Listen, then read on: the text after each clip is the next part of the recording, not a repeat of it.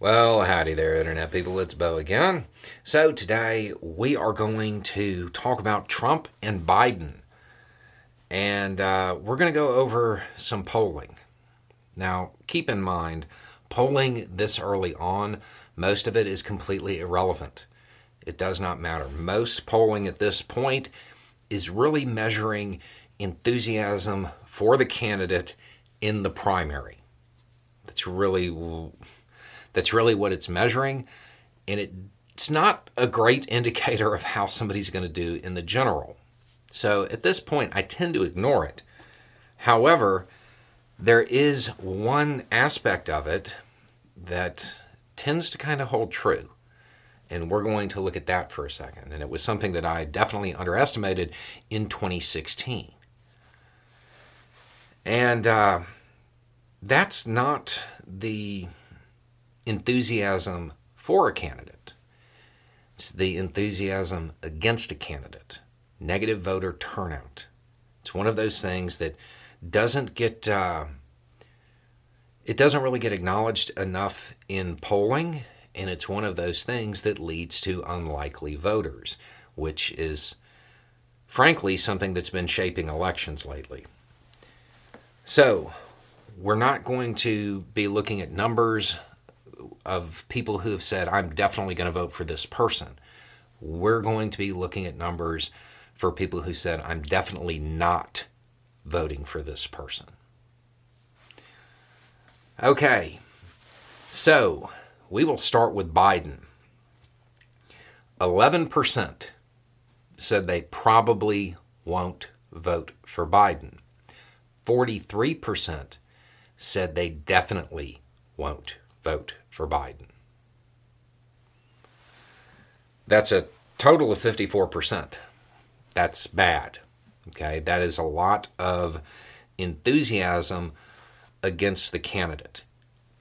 But what you really need to look at is the definitely won't 43%. Those numbers really don't seem to change. Um, there's not a lot of people who have an incredibly negative view of someone who throughout a political season decide to think they're a good person. Um, 43% definitely won't vote for Biden. What about Trump? 11% probably won't vote for Trump. 53% definitely won't vote for Trump. That's a total of 64%.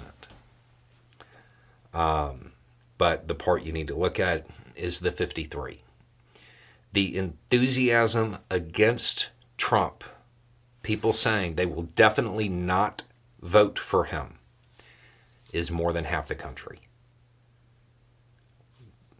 That, that's going to be really hard to overcome. Now, with Biden, I mean that's that's still not good. I mean, let's be clear. But it's it's possible to still get a majority that way. Interestingly enough, it would. I mean, if you kind of factor it out, it looks almost like a replay of last time. The 11% on both sides that probably wouldn't vote for them, my guess is that those are members of their party who don't like them but know deep down when the time comes, they will, uh, you know, they don't want to be a RINO. So they'll vote Republican or they will vote blue no matter who. And they will support their party even if they don't like their candidate. That's what I'm guessing that 11% is.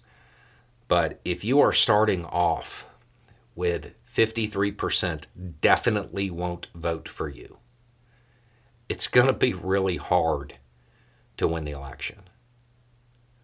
Um, and it's worth noting that this polling was from before the uh, the stuff in Georgia.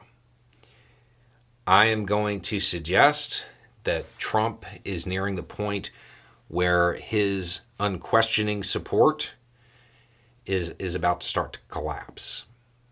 He's going to start losing it, and he will become a completely unelectable candidate. It's in a completely surprising twist. It looks like in New Hampshire, aside from Trump, it looks like Chris Christie's in the lead. Um, if he turns out to end up with the Republican nomination, that may be the funniest thing in American politics.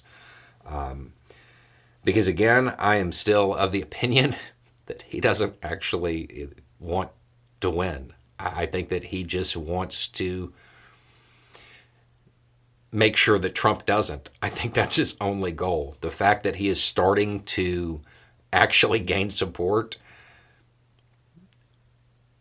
we we could see a, a very ironic moment in, in the Republican Party coming, but this kind of enthusiasm against both candidates that's not good and it shows that the parties themselves need to kind of refocus and get in touch with what the American people want, obviously. For a majority of people, 53%, to say they are definitely not voting for a candidate, I don't know how you would overcome that. Particularly when you're going to be in a situation where you're going to be facing a lot of very public uh, proceedings. Anyway, it's just a thought. Y'all have a good day.